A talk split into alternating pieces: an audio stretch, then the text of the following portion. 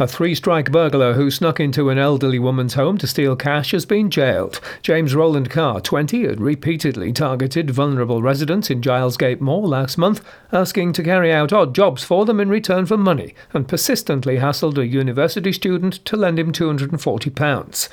Durham Crown Court heard earlier this week that Carr was in breach of his CBO within weeks of it being imposed.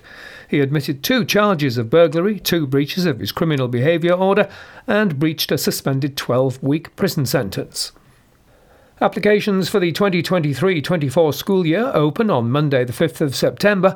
For a child born between the 1st of September 2018 and the 31st of August 2019, parents need to complete an application form stating which primary school they would like them to attend. The deadline for applications for primary and junior schools is midnight on Sunday, the 15th of January 2023.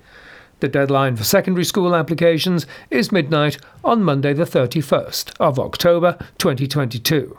And finally, when 14 year old local boy Mike Hall saw Eric Clapton play live in 1967, it changed his life.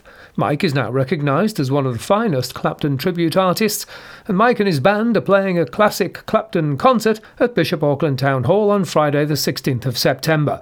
He says it's only taken him 38 years to finally play at Bishop possibly because you know being a Durham lad, so uh, lots of my friends and relatives, uh, old school friends who still live there, came to the gigs. But um, my my mother was from West Auckland, and uh, quite a few of my family still live in the area. You're back on home turf, aren't you? Really? I yeah. am. Yes. I just uh, wish I'd been able to play in Bishop Auckland a long time sooner, but uh, it's taken 38 years. They are your local news headlines. I'm Gary Burgum.